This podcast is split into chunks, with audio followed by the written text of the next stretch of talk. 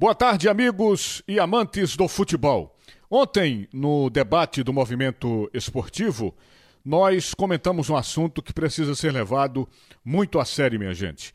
É o seguinte: o jogador René, lateral esquerdo da equipe do Flamengo, no jogo entre Flamengo e Fluminense, realizado no último final de semana, em que o Flamengo perdeu de 3 a 1 o jogador René, lateral esquerdo, ex-esporte, né? Ele sofreu ataques xenófobos nas redes sociais. E foram ataques muito violentos. Não é a primeira vez que o René sofre isso. E outros jogadores nordestinos sofrem isso no sul do país.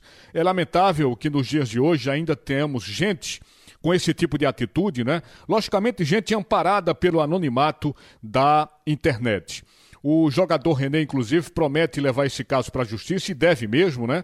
O departamento jurídico do Flamengo se colocou à disposição para ajudar o atleta. O René é um atleta nascido no Piauí, como vocês sabem. Então ele foi chamado de Paraíba, de Passa Fome. Os caras pediram para ele voltar para o Nordeste, para deixar o sul do país.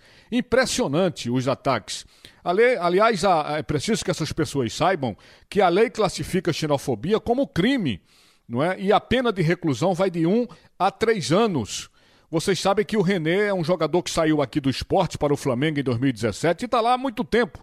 Já, inclusive, fez mais de 196 jogos pela equipe do Flamengo, mas continua sofrendo esse tipo de ataque. É lamentável que isso ocorra, porque aquela história, apesar de existir um senso comum de que o nosso país é cordial, na verdade não é, não é? O xenofobismo contra os nordestinos nos últimos tempos, ele tem crescido muito, principalmente dentro do futebol, de forma tão relevante, né, e criminosa, que hoje esses chamados xenofóbicos não fazem a menor questão de esconder seus preconceitos.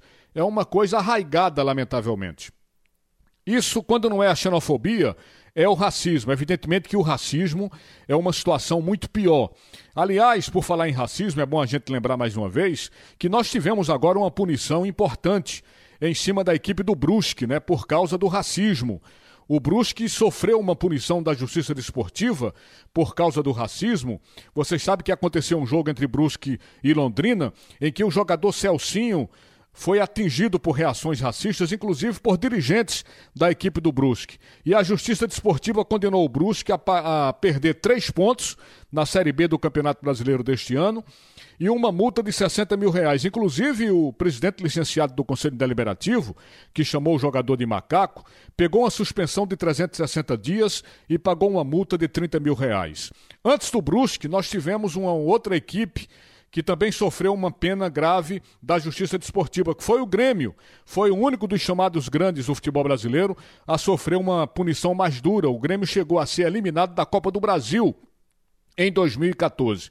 Então, eu acho que esse tipo de punição pode ser um marco na luta contra o racismo no futebol e contra qualquer outro tipo de preconceito. Só para encerrar, a gente lembra que no começo desse mês aconteceu o levantamento, o relatório da discriminação racial do Brasil e vejam só o que é que aconteceu. É, 76 casos aconteceram só no futebol. É bom lembrar que o racismo acontece em todos os segmentos da vida nacional, mas nesse levantamento registra-se que 83% de todos os casos acontecem no futebol. Ou seja, o futebol é um terreno fértil para desenvolver o preconceito. Isso fica naturalizado, isso fica lamentavelmente banalizado. Então é preciso reagir e ter punição severa dentro do futebol contra xenofobia, contra racismo e contra qualquer outro tipo de preconceito. Que realmente sejam tomadas providências sérias contra isso. É isso aí, minha gente. Muito obrigado a todos pelas atenções. Sigam aqui na programação da Rádio Jornal. Na sequência, tem o primeiro tempo do assunto é futebol, sob o comando de Haroldo Costa. Boa tarde, Recife. Boa tarde, Brasil.